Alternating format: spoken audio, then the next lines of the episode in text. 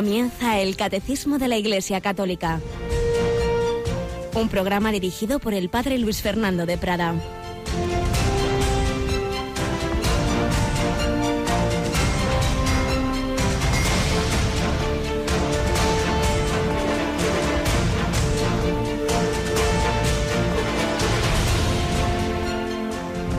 Alabados sean Jesús, María y José. Muy buenos días, muy querida familia de Radio María. Aquí estamos en este miércoles 15 de febrero. Y tenemos hoy a Mónica, la pobre, casi sin voz, así que le decimos buenos días y poco más. Hola, Mónica. Muy buenos días, padre. Ay, madre, cómo te atacan los virus. El tiempo es lo que tiene. Bueno, pues nada, hoy la dejaremos descansar, así que ya leeremos aquí las cosas. Tú tranquila, que se recupere esa tu voz. Y nos recomendamos hoy especialmente a San Claudio de la Colombier. 15 de febrero celebramos la es memoria libre, por ello no, no lo encontraría normalmente en muchas celebraciones, pero vamos a recordarlo porque es un jesuita que, que fue muy fiel al Señor y, y fue instrumento de Cristo para iluminar a un alma muy especial, Santa Margarita María de Alacoque que estaba teniendo esas revelaciones que han sido tan importantes en la historia del corazón de Jesús en Perelemonial, pero la pobre, como pasa con estas cosas extraordinarias, andaba, andaba desconcertada. Eso será de Dios, será inventos míos, será del demonio. Y el Señor iba preparando lo que es la providencia, iba preparando a este, este maestro de vida espiritual. Y le dijo el Señor a Santa Margarita María, como tenía esas comunicaciones con ella, eh, que no se preocupara, que le iba a enviar a un siervo fiel y perfecto amigo ya nos gustaría que el Señor de todos nosotros hablara así y dijera, mira, mira, ese es mi siervo fiel y perfecto amigo, qué bonito, perfecto amigo de Cristo. Y así fue. Y en un poco tiempo, me parece que como dos años que estuvo San Claudio en Perel Lemonial, orientó a esa alma, la, la tranquilizó y fueron instrumentos los dos para esa difusión de la devoción al corazón de Jesús en los tiempos modernos, con todo lo que ha implicado los primeros viernes, la hora santa, en fin.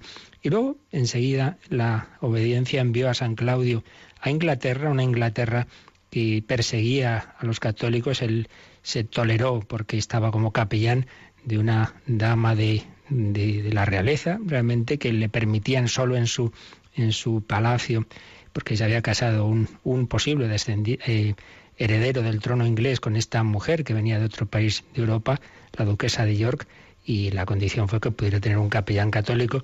Allí estuvo, pero enseguida se levantaban calumnias contra los pocos católicos que había y acabó en la cárcel, su cogió una enfermedad, estuvo a punto de morir y le conmutaron la pena de muerte, pero ya volvió a Francia herido de muerte y poco tiempo moría de nuevo en Peré Lemonial.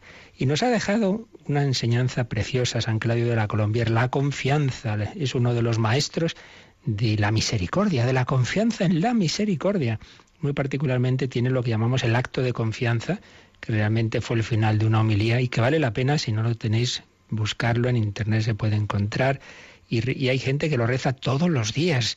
Dios mío, estoy tan convencido de que velas sobre todo todos los que esperan en ti y que nada puede faltar a quienes lo esperan todo de ti, que he decidido vivir de ahora en adelante sin preocupación alguna, depositando en ti todas mis ansiedades.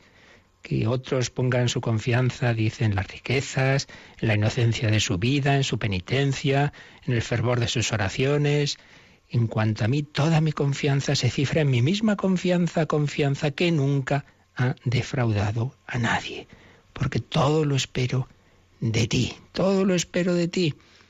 Puedo caer, puedo perder la gracia, puedo estar en pecado, perderé todo menos la esperanza porque espero esa misma esperanza de ti, Señor. Bueno, lo estoy diciendo así un poquito de memoria, pero vale la pena conocer este acto de confianza, rezarlo y desde luego, pues dir eso al Señor, que aunque podamos caer, todos somos débiles, frágiles en un cualquier pecado, no hagamos otro mucho peor, que es tirar la toalla, que es decir, si es que no tengo solución, es que el Señor conmigo no tiene nada que hacer, el Señor ha venido a por todos y por cada uno, como fue a por ese ciego que nos cuenta el Evangelio de hoy, que le llevaron a Jesús y él le cogió de la mano. Jesús cogió al ciego de la mano, le untó saliva en los ojos, le impuso las manos y le preguntó, ¿ves algo? Veo hombres, me parecen árboles, pero anda en un primer momento de la curación. le puso otra vez las manos en los ojos y el hombre ya estaba curado y veía con claridad. Pues aquí vemos que el Señor a veces hace las cosas de repente, hay milagros así en un instante, pero otras veces nos va sanando poco a poco, que es lo habitual. La gracia de Dios va sanando nuestras almas, nuestros corazones, como en tantas historias de conversión, como la que ayer comenzábamos a contar y que hoy seguiremos de esta literata danesa eh, que fue premio Nobel, Sigrid Anset. Pues vamos a seguir con esa historia y a pedir al Señor, por intercesión de San Claudio, que nos dé una gran confianza en su misericordia.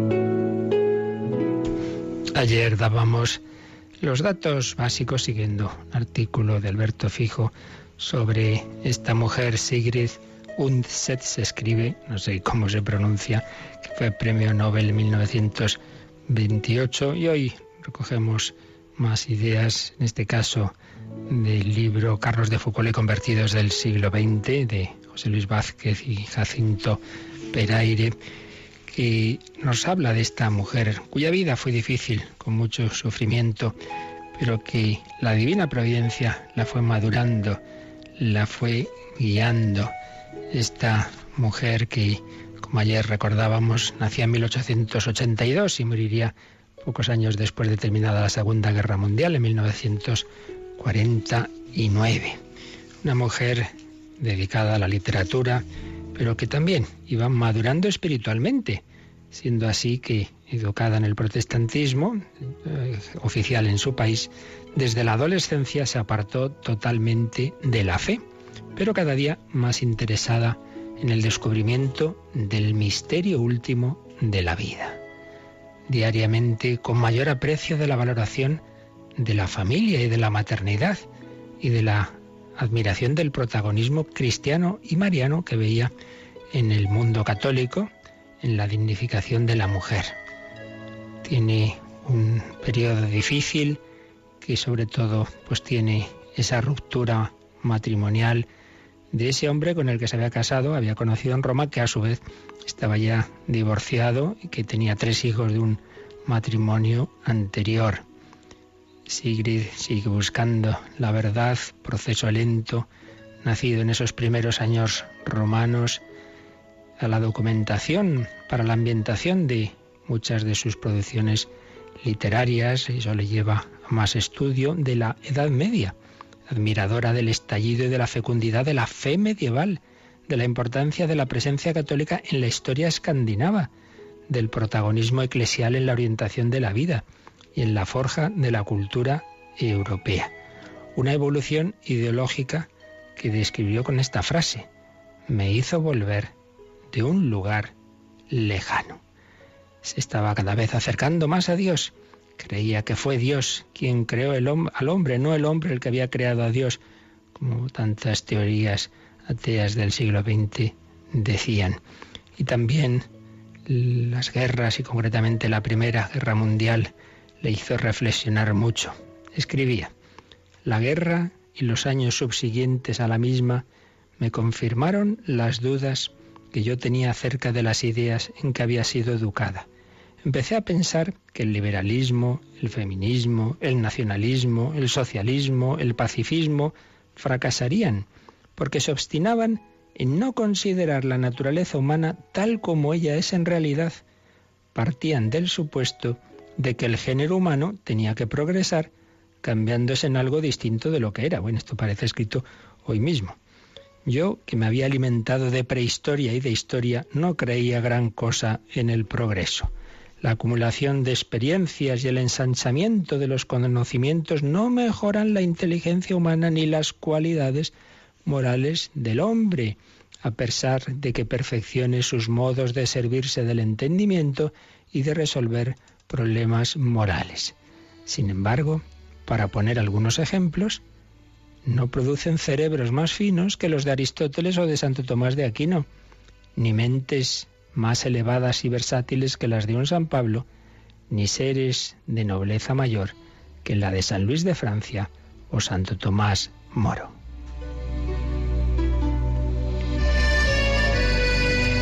Es una buena reflexión, ese mito tan extendido en nuestro mundo que porque pasen los años y los siglos, o en el siglo XXI, nos creemos que ya somos mucho más listos y que ¿cómo pueden ocurrir estas cosas en el siglo XXI? Pues estas y peores, porque el hombre es capaz de lo mejor y de lo peor en el siglo I y en el siglo XXI.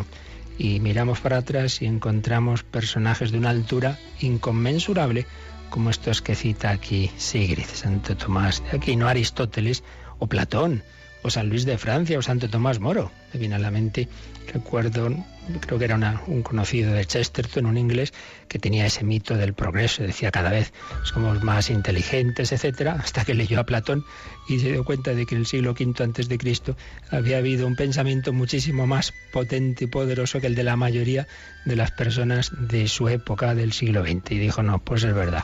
El progreso sí se da en lo técnico, en lo demás, en lo intelectual y en lo moral, Podemos ir para adelante o podemos ir para atrás. El caso es que esta mujer, Sigrid Anset, primera figura de las letras noruegas, en ese proceso espiritual llega a que el primero de noviembre de 1924 abrazó definitivamente la fe católica. En ella descubrió lo que veía que era la plenitud de la verdad. Como ayer comentábamos, eso originó muchísimo escándalo en su país, muy anticatólico, pero ella valiente frente al aluvión de duras críticas desde los ambientes culturales del país, donde los católicos eran minoría, frente a la auténtica escandalera nacional, muy molesta para, la, mm, para ese luteranismo oficial por la pérdida de la primera figura de las letras noruegas.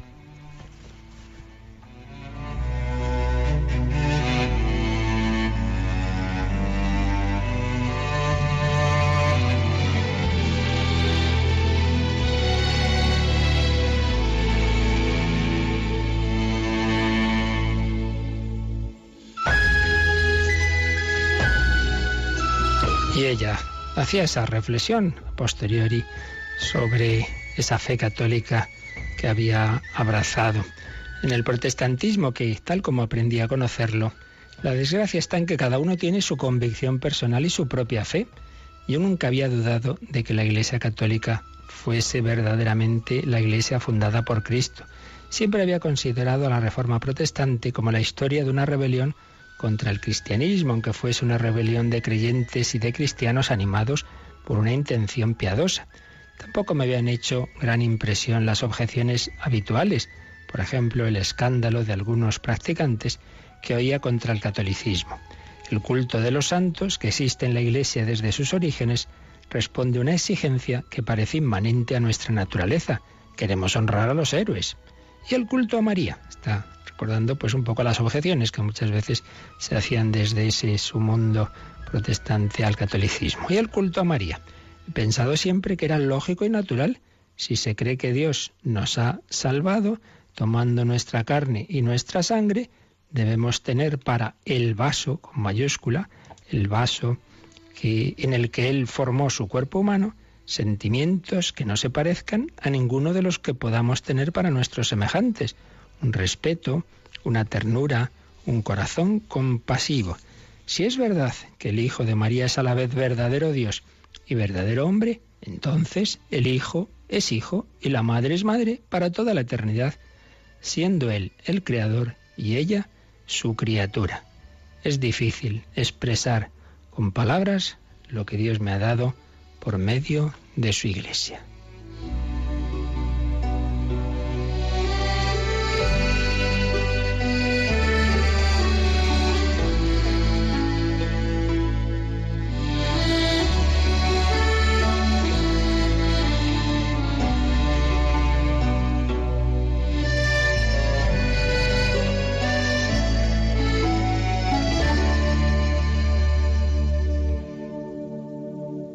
Sigrid Undset, novelista y ensayista, una de las grandes prosistas europeas en la primera mitad del siglo pasado. Premio Nobel de Literatura en el 28, autora muy leída.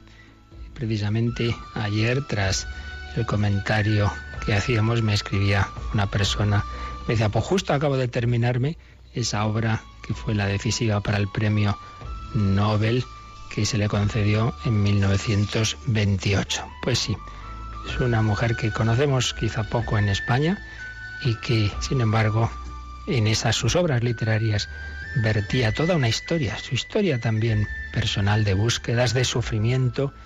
Fijaos que se le va a morir una hija que tenía con una cierta discapacidad o un hijo en, en batalla en la Segunda Guerra Mundial, la abandona ese marido del cual ella cuidaría a los tres hijos que tenía del matrimonio anterior, tiene que huir de su tierra cuando la Segunda Guerra Mundial perseguida por el nazismo, pero todo ese sufrimiento estaba en esa providencia de Dios que la llevó a la plenitud de la verdad, la llevó al encuentro con Cristo.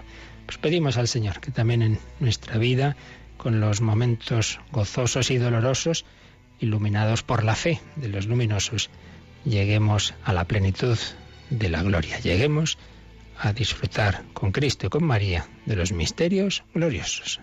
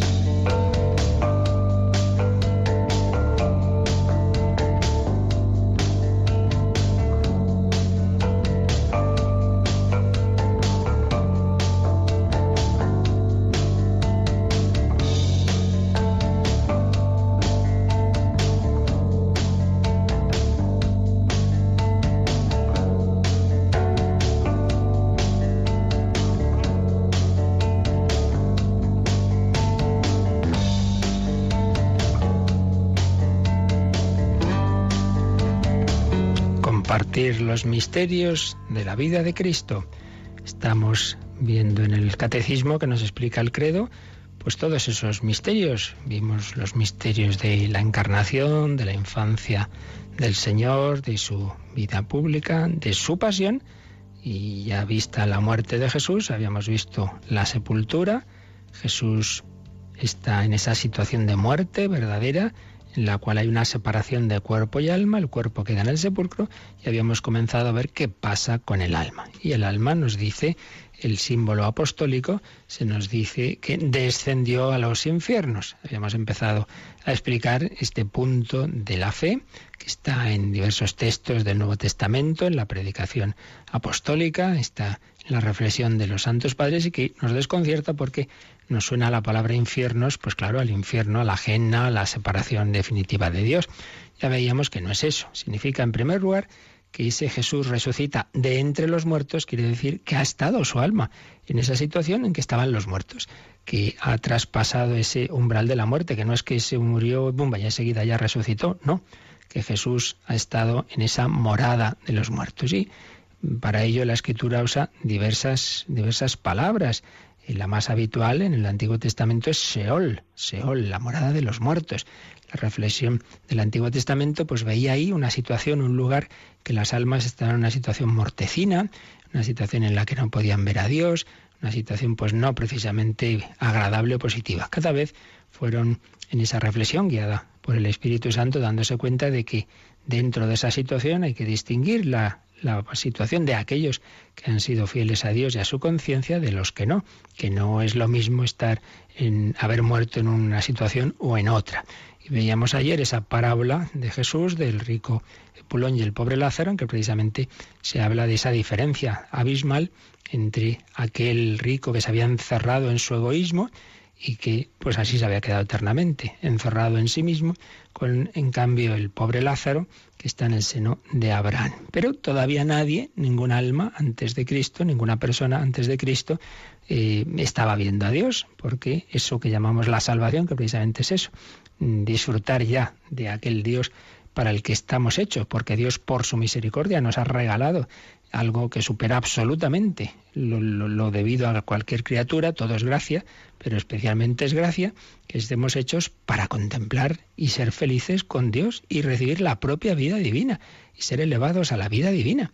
Eso es gracia, esa es misericordia. Bueno, esa gracia no podía darse hasta que Cristo hiciera la redención, que rompiera ese muro que nos impedía esa unión con Dios, que saltara esa distancia, ese abismo entre la criatura y el Creador, y encima la criatura pecadora, que se había separado de Dios por el pecado original y todos los demás pecados.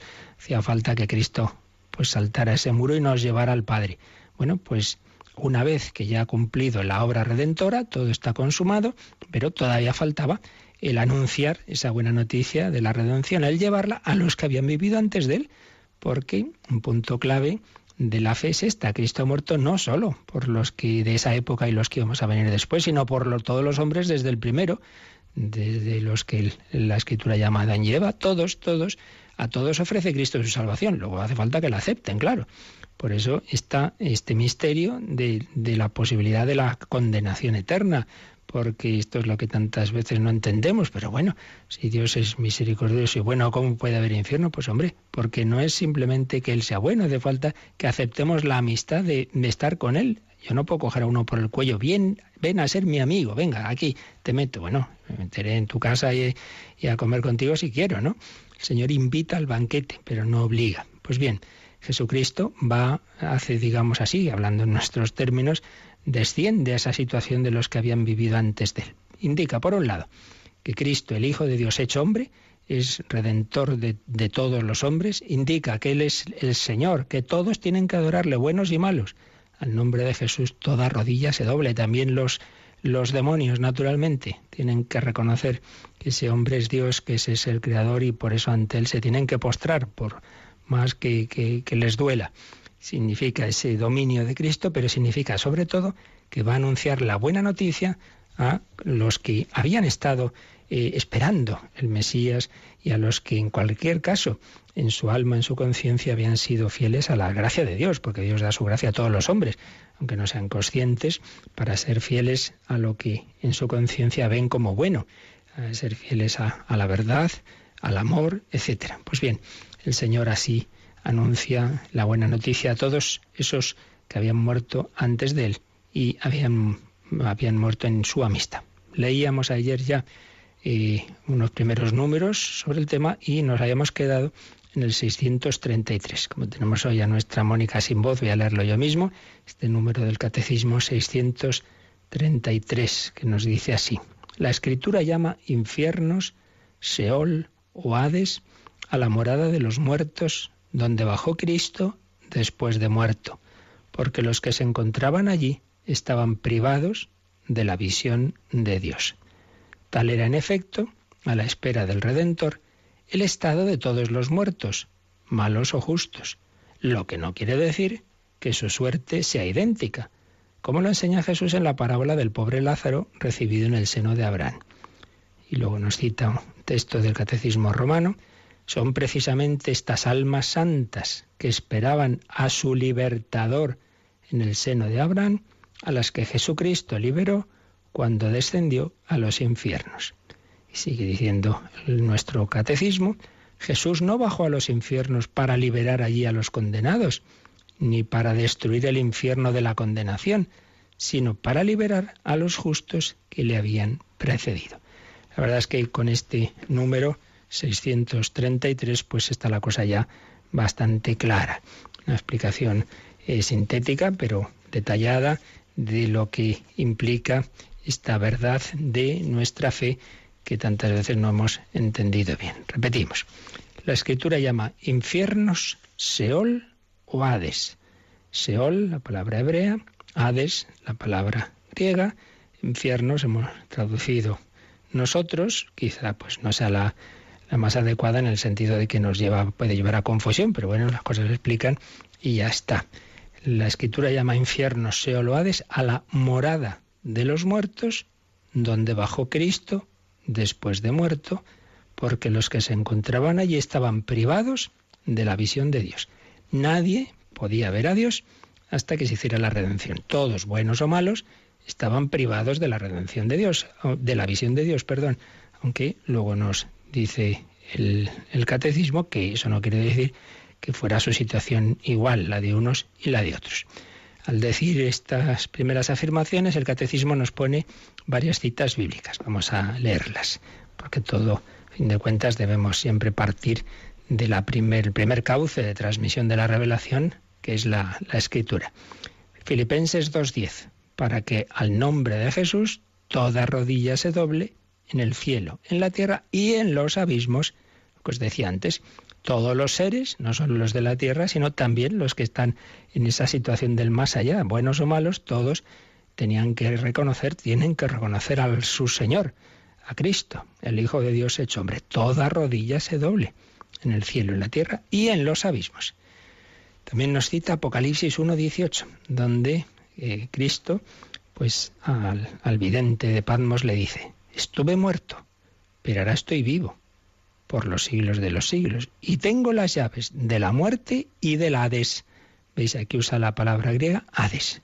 Tengo las llaves de la muerte y del Hades. Hay cuadros, hay representaciones en que aparece Cristo rompiendo la puerta de, ese, de esa morada de los muertos, de ese Hades. Y también nos cita un texto que ayer ya recordábamos de San Pablo a los Efesios, Efesios 4.9, que significa que Cristo ascendió, sino que primero descendió a las regiones inferiores de la tierra.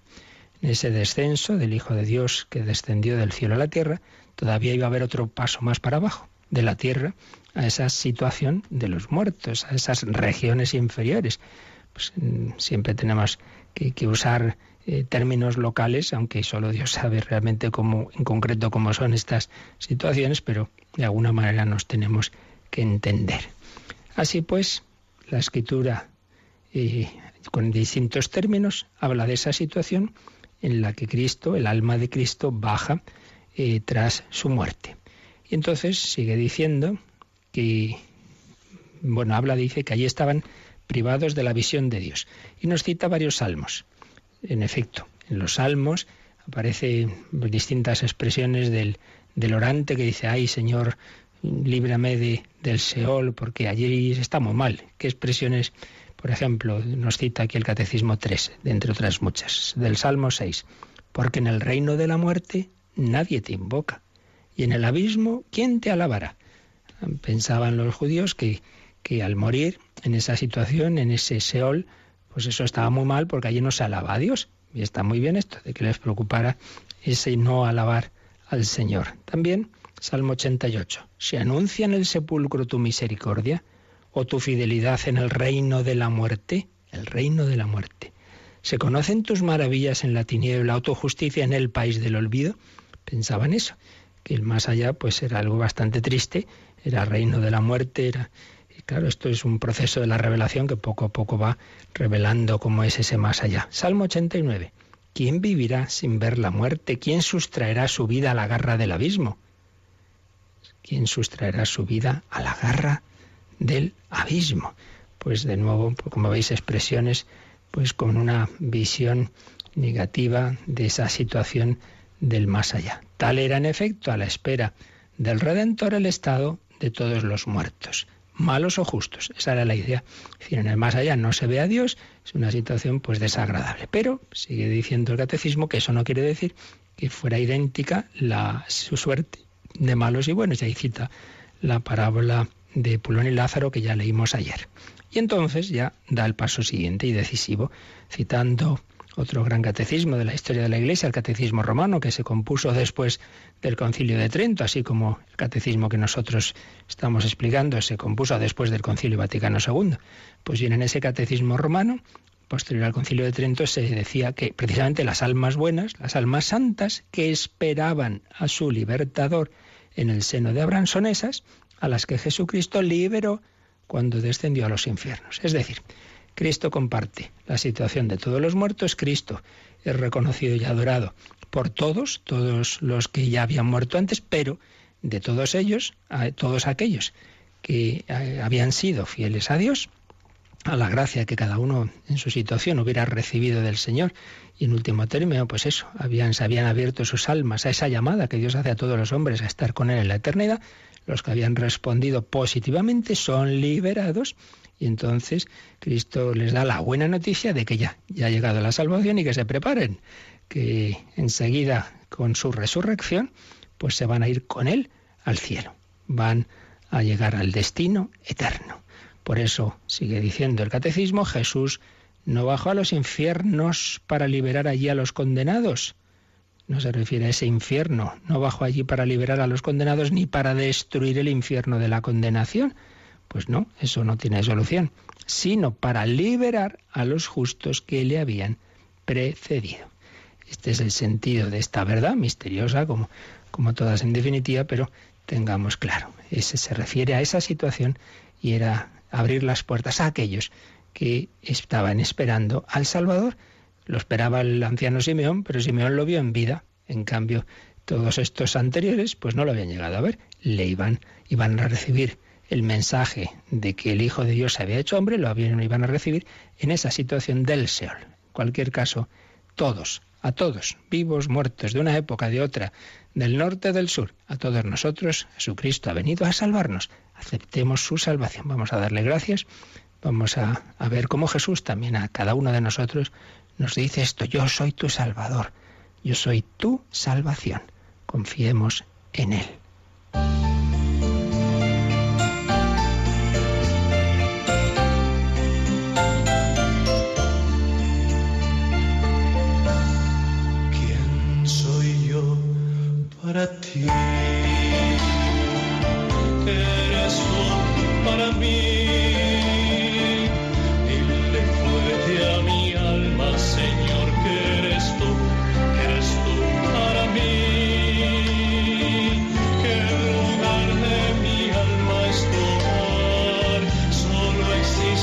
in me.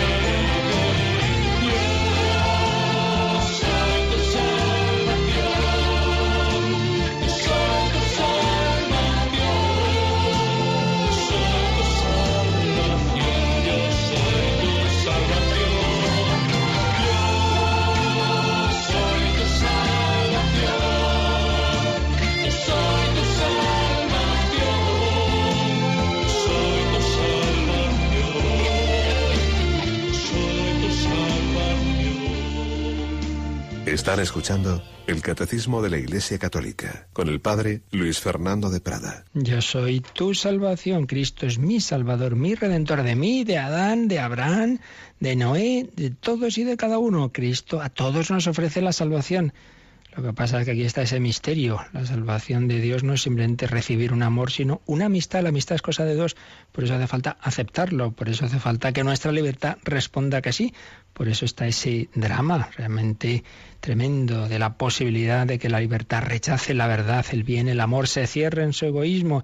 Por eso existe esa posibilidad real, lamentablemente, del infierno. Por eso nos, sigue, nos ha dicho este número 633 del Catecismo que estamos comentando, que Jesús no bajó a ese Seol, a esos infiernos, para liberar a los condenados, a los que se habían separado definitivamente de Dios, ni para destruir ese infierno de la condenación, sino para liberar a los justos que le habían precedido. Y entonces, aquí el Catecismo pone un número marginal. Nos dice mirar para completar esto el número 633, perdón, 1033. ¿Y de qué habla el 1033? Del infierno. Claro, si está diciendo que aquí cuando hablamos Jesús descendió a los infiernos no se refiere al infierno que como tal así llamamos nosotros, la agenda, entonces dicen, mirad que más adelante en el catecismo vamos a explicar qué es el infierno. Bueno, ya llegaremos, pero vamos a leerlo, por lo menos este número 1033, que dice así, salvo que elijamos libremente amarle, no podemos estar unidos con Dios.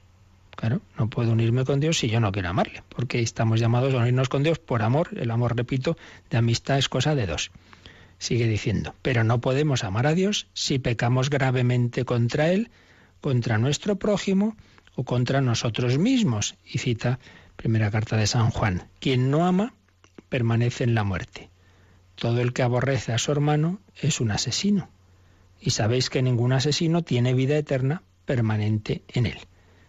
Claro, yo amo mucho a Dios, como si uno que le dice a uno, oye, eh, amigo mío, vecino mío, yo que soy tu amigo, yo te quiero mucho. Bueno, no te importa que ayer me fui con tu mujer y luego, por cierto, quemé tu coche. Oye, pues sí, una amistad estupenda, ¿no? Hombre, obras son amores, como decimos. Yo amo a Dios, pero, pero luego estoy constantemente pecando contra Él. Nuestro Señor nos advierte que estaremos separados de Él si omitimos socorrer las necesidades graves de los pobres y de los pequeños, que son sus hermanos. Apartados de mí, malditos, recordad al fuego eterno, aparece en, la escena del, de Mateo 25 del juicio final. Sigue diciendo el Catecismo 1033. Morir en pecado mortal, sin estar arrepentidos ni acoger el amor misericordioso de Dios, significa permanecer separados de Él para siempre, por nuestra propia y libre elección esa situación de que uno pues no vive con Dios, se ha separado de él, vive en pecado mortal, llega la muerte y tampoco ahí se arrepiente, pues eso significa quedar, permanecer separados de él para siempre, por nuestra propia y libre elección. No es Dios que dice, ah, sí, pues ahora te enteras. No, soy yo que no acepto la invitación a su banquete. Por eso añade esta frase. Este estado de autoexclusión definitiva de la comunión con Dios y con los bienaventurados es lo que se designa con la palabra infierno. ¿Veis? Autoexclusión. No es Dios el que te excluye, es tú mismo el que te has autoexcluido. ¿Nos parece mentira? Pues es así. El hombre puede ser tan, tan ceporro, perdonar la expresión, de, de, cerrarse en su soberbia, en su egoísmo, de no pedir perdón, de no aceptar esa misericordia divina. Estado de autoexclusión definitiva de la comunión con Dios y con los bienaventurados. Oye, te invitamos a estar aquí con nosotros. No, no, no, no prefiero estar con, mis malos amigos. Bueno, pues con los malos amigos se quedará uno eternamente, muy malos, el demonio y, sus secuaces. Esa es la situación del infierno de la que no hablamos hoy directamente, eso si Dios quiere ya llegaremos, pero viene aquí para explicar que, que, cuando el credo dice que Jesús descendió a los infiernos no se refiere a eso, se refiere al Seol en el que las almas de los justos estaban esperando, esperando a su Salvador. Cristo con su con su muerte y su resurrección iba a, a traer a todos, también los que habían vivido antes de esa gracia. Y por cierto, también el catecismo nos hace, nos pone una cita un poco misteriosa, Mateo 27, 52, que nos recuerda que la repercusión, la repercusión de la redención, de la muerte de Cristo, todavía incluso antes de resucitar, eh, en los que habían vivido antes de él, porque algo ocurrió en Jerusalén muy especial. Dice ese texto de San Mateo, los sepulcros se abrieron. Muchos cuerpos de los santos ya muertos resucitaron, y saliendo de los sepulcros, después que él resucitó, he dicho ya antes mal que fue antes de resucitar Cristo, no, no, después de que Jesús resucitó, muchos cuerpos de santos, dice, entraron en la ciudad santa y se aparecieron a muchos. Normalmente no se ha entendido como que en ellos se ha producido la resurrección como tal de los cuerpos anticipadas, sino, digamos, como apariciones de, personas que, que, que, se presentan, que se aparecen, de alguna manera se comunican con, con, otros habitantes de Jerusalén, como una manera de indicar, oye, que aquí ha ocurrido algo muy grande, que Cristo ha muerto y ha resucitado, y eso nos ha afectado también a nosotros. En fin, estamos en este terreno misterioso del más allá, pero que porque algo no lo acabemos de entender, que es lo normal por otro lado, vamos a meter en nuestra cabeza todos los misterios divinos, pero no porque no lo entendamos podemos olvidar una verdad de nuestra fe. Vamos a ver cómo sintetiza lo que acabamos de ver y lo explica teológicamente quien, es, quien hoy es el cardenal Angelo Amato, pero que antes era profesor de, de, Cristología y hemos citado más de una vez su, su obra de síntesis estupenda, Jesús el Señor, Jesús el Señor. Entonces nos explica así el significado teológico de este punto del credo de que Cristo descendió a los infiernos eh, tras su muerte. Dice, la muerte de Cristo significa su plena y solidaria entrada en el Seol, el Seol, que junto con el cielo y la tierra constituye una de las tres partes de la cosmología bíblica. En la Biblia pues aparecen esas tres, esos tres estados, lugares, llamémoslo como podamos, ¿no? El cielo, lugar de Dios, la tierra, donde estamos nosotros en esta vida, y el Seol, el lugar de los muertos. Sigue diciendo, el Seol es el reino de los muertos, de donde el hombre no puede salir. En él se albergan buenos y malos. Es una cárcel sin retorno, la tierra de las tinieblas eternas, va poniendo distintas citas del Antiguo Testamento, la tierra de las tinieblas eternas, del silencio, del abandono, de la soledad, de la incapacidad de alabar a Dios. Es el reino absoluto de la negatividad, del caos, de la falta de bien. Pero va a llegar el Salvador, llega el Salvador. Y entonces, mediante la muerte, Jesús se sumerge en esta situación de extremo abandono. Experimentó el abandono, la soledad, la inercia total.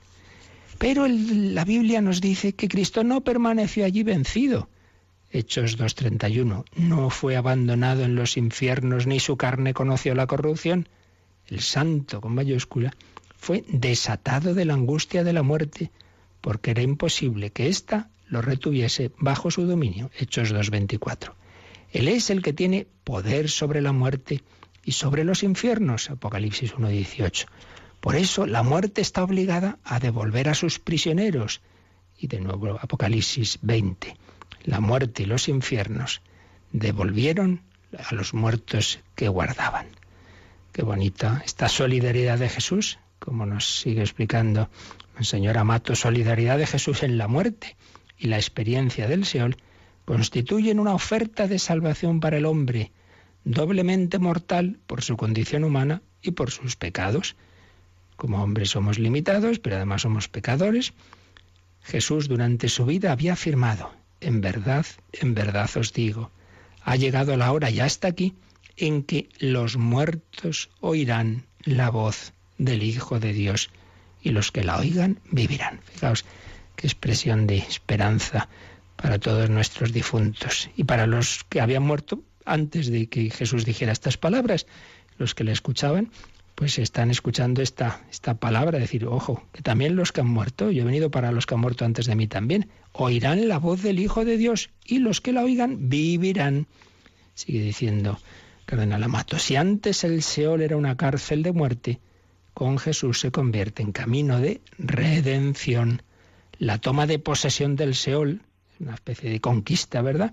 Por su parte significa que las puertas de los infiernos han quedado desquiciadas, desquiciadas. Apocalipsis 20:14, la muerte y los infiernos fueron arrojados al lago de fuego y el hombre ha sido librado del caos y de la condenación a la nada.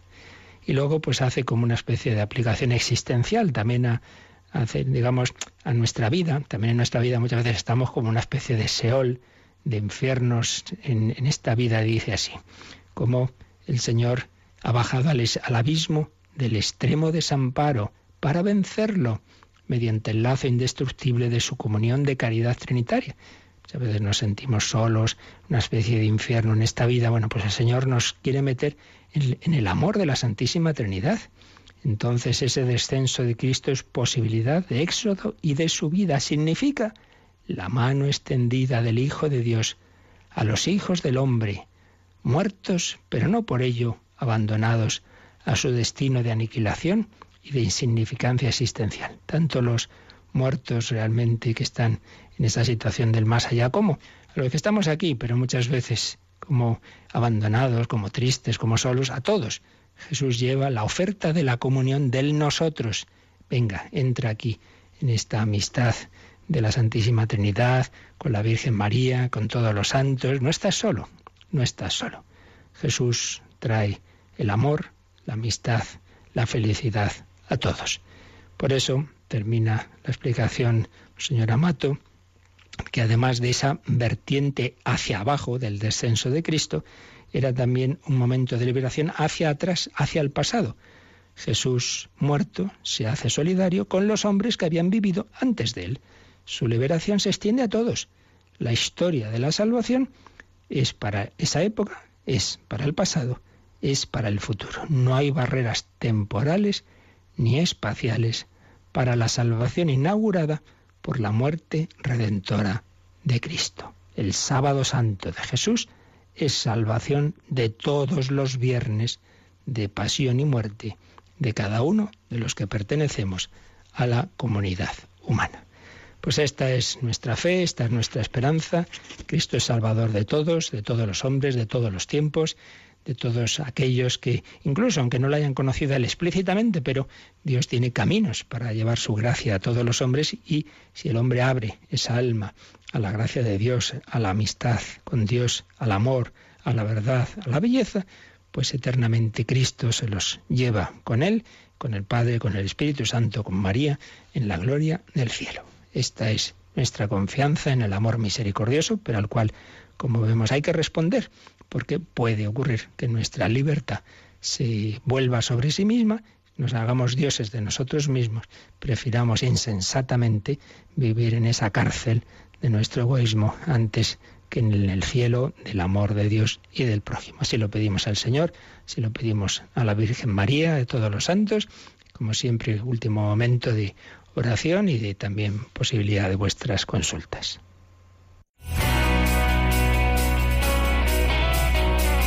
Participa en el programa con tus preguntas y dudas. Llama al 91 153 8550. También puedes hacerlo escribiendo al mail catecismo arroba radiomaria.es. Catecismo arroba radiomaria.es.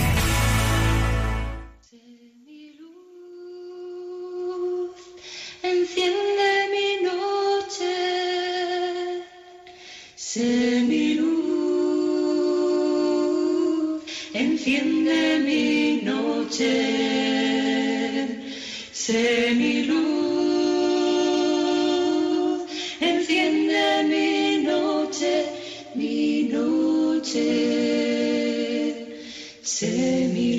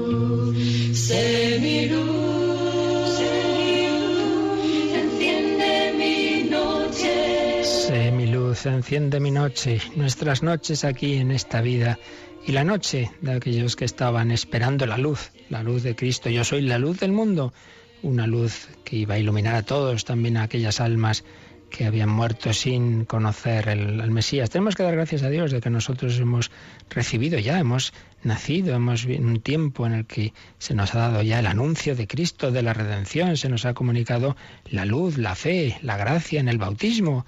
A veces no, no nos damos cuenta de lo que tenemos y es mucho. No somos de aquellos que todavía no habían conocido a Cristo. ¿Tenemos alguna llamada? Así es, padre. Nos ha llamado Fuensanta y hace la siguiente consulta. Siendo el pecado tan malo, tan grave, ¿por qué la Iglesia concede las indulgencias y parece tan fácil conseguir el perdón? Bueno, bueno, vamos, por partes. Primero, la Iglesia lo que hace es transmitir lo que es más grande. O sea, el, el, que es misericordioso es Dios nuestro Señor, claro. Entonces el pecado es muy grave, evidentemente, pero dice San Pablo, donde abundó el pecado, sobreabundó la gracia. Pues ahí está precisamente la grandeza del amor misericordioso, de que siendo tan horroroso el pecado, sin embargo, el amor de Dios, en vez de decir, bueno, pues mira, hijos, ya os he dado muchas oportunidades, ahí os quedáis, el amor es infinito, entonces hace el más difícil todavía. Dice, bueno, pues sin quitaros la libertad, vamos a ver si conquisto, reconquisto vuestros corazones. Es como unos hijos malos que, que se han portado muy mal, se han ido de casa, matado a disgustos a los padres, pero los padres en vez de decir, bueno, pues ha terminado, hijos, a la porra, cierro la puerta, no. Pues voy a buscarlo, voy a ver si los convenzo, voy a ver si se vuelven a casa. Historias que todos conocemos. Bueno, pues mucho más el amor de Dios. Voy a por ellos, voy como buen pastor a por la oveja perdida, voy a dejarme matar, a ver si les atraigo desde la cruz. Entonces, eso es lo primero. Ese, ese misericordioso, ese amor extremo, pues es el de Dios. La Iglesia lo que hace es manifestarlo, distribuirlo. Y, lo que, y luego, segundo tema, eh, el perdón, todo el que se arrepiente, es porque Cristo ha tocado su corazón. Y la Iglesia lo que hace es darle ese perdón que es de Dios, repito, que es de Cristo. Tema de las indulgencias. Cuando uno se arrepiente, se le perdona el pecado. Si uno se arrepiente y pide perdón y, y recibe esa absolución, se le perdona el pecado. Pero quedan esas consecuencias que hay que ir purificando en esta vida o en la otra. Pero como somos una familia para bien y para mal, para mal, pues porque los pecados de uno nos hacen daño a otros, claro, padres son un desastre, los hijos pues sufren las consecuencias. Si se comete el pecado original nos afecta a la humanidad, pero para bien también. Tenemos los santos, tenemos a la Virgen, han hecho muy por encima y han sufrido, pues no por sus propios pecados, sino eso, como en, en colaborando a la redención del mundo. Entonces, esas cosas buenas, esos méritos también nos sirven a nosotros. Entonces, la Iglesia lo que hace es ayudar a unos con, con los méritos de otros. De ahí provienen las indulgencias. Pero, ojo, para ganar. Eso de que es tan fácil, a veces nos pensamos que es muy fácil y no es tan fácil. ¿eh? La indulgencia plenaria, por lo menos, para ganarla uno tiene que tener pleno arrepentimiento y desapego de todo pecado, incluso venial. Entonces, es, no es meramente cumplir unas obras, entonces yo voy, me confieso, paso la puerta santa y ya está, ya se me ha, ya se me ha quitado, sí, pero se me ha quitado todas las, las penas. Bueno, o no, porque para ello hace falta interiormente haber tenido un arrepentimiento grande que, que me haya quitado todo, todo afecto al pecado, incluso venial. Entonces, eso mucho me temo. Muchas veces no lo tenemos y en ese caso la indulgencia plenaria se convierte en parcial, ayuda, sí, a quitar eh, parte de las penas del pecado, pero no todas. Por eso, pues muchas veces tendremos que pasar por esos esas eh, recuperaciones de septiembre, diríamos, que es el purgatorio, donde ahí así que se acaba de purificar las consecuencias del pecado, que una vez más repito, no es una especie de venganza de Dios, sino es algo así como, bueno, pues yo tengo heridas y esas heridas hay que sanarlas. Entonces, eh, es, una, es al revés, es misericordia de Dios que nos da esa oportunidad de que lo que no hemos hecho en esta vida eh, se, culmine la obra de purificación, porque para ver a Dios el, el, el corazón tiene que estar limpio. Bienaventurados los limpios de corazón, porque ellos verán a Dios. Si yo no he muerto con el corazón plenamente limpio, sino con todavía con consecuencias de mis pecados, pues bueno, habrá que acabar esa obra en el purgatorio. Mejor si lo hacemos antes, mucho mejor. Por eso pongamos los medios de purificación, confesión frecuente y las indulgencias. Pero repito, no es que sea tan fácil, así alegremente hago esto y ya está, ya se me ha quitado todo o no, repito. Pero en fin, eso lo dejamos al Señor. Lo importante de nuestra parte es poner todos los medios y, repito, en último término, eh, no es la Iglesia la que es demasiado buena, no, no. Si es el Señor, es el Señor el que, eh, donde estaba nuestro pecado, ha puesto un amor mayor. donde abundó el pecado, sobreabundó la gracia. Precisamente hoy recordábamos, celebramos a San Claudio de la Colombier, que fue uno de los grandes testigos de esa misericordia de Dios. Puedo perder todo, puedo perder la gracia pecando, que no pierda la esperanza en el amor del Señor. Esa esperanza, indestructible esperanza de la que estamos hablando en ese otro programa que tenemos semanalmente, El hombre de hoy y Dios, que precisamente esta noche a las 11 pues allí estaremos. Hemos empezado hablando de esa salvación de Cristo, acabaremos el día también hablando de la esperanza que no hay que poner en los, las realidades de este mundo, hablaremos de los totalitarismos que esperaban la salvación del Estado, de la raza, no, no, no, no, solo del Señor. De eso hablamos esta noche, si Dios quiere, a las 11, las 10 en Canarias. Y entre tanto, que vivamos este día en el amor de Dios, la bendición de Dios Todopoderoso, Padre, Hijo y Espíritu Santo, descienda sobre vosotros. Alabado sea Jesucristo.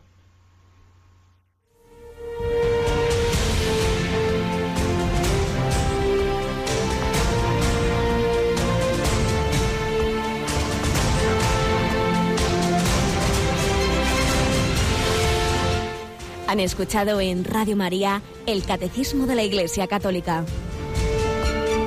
Un programa dirigido por el Padre Luis Fernando de Prada.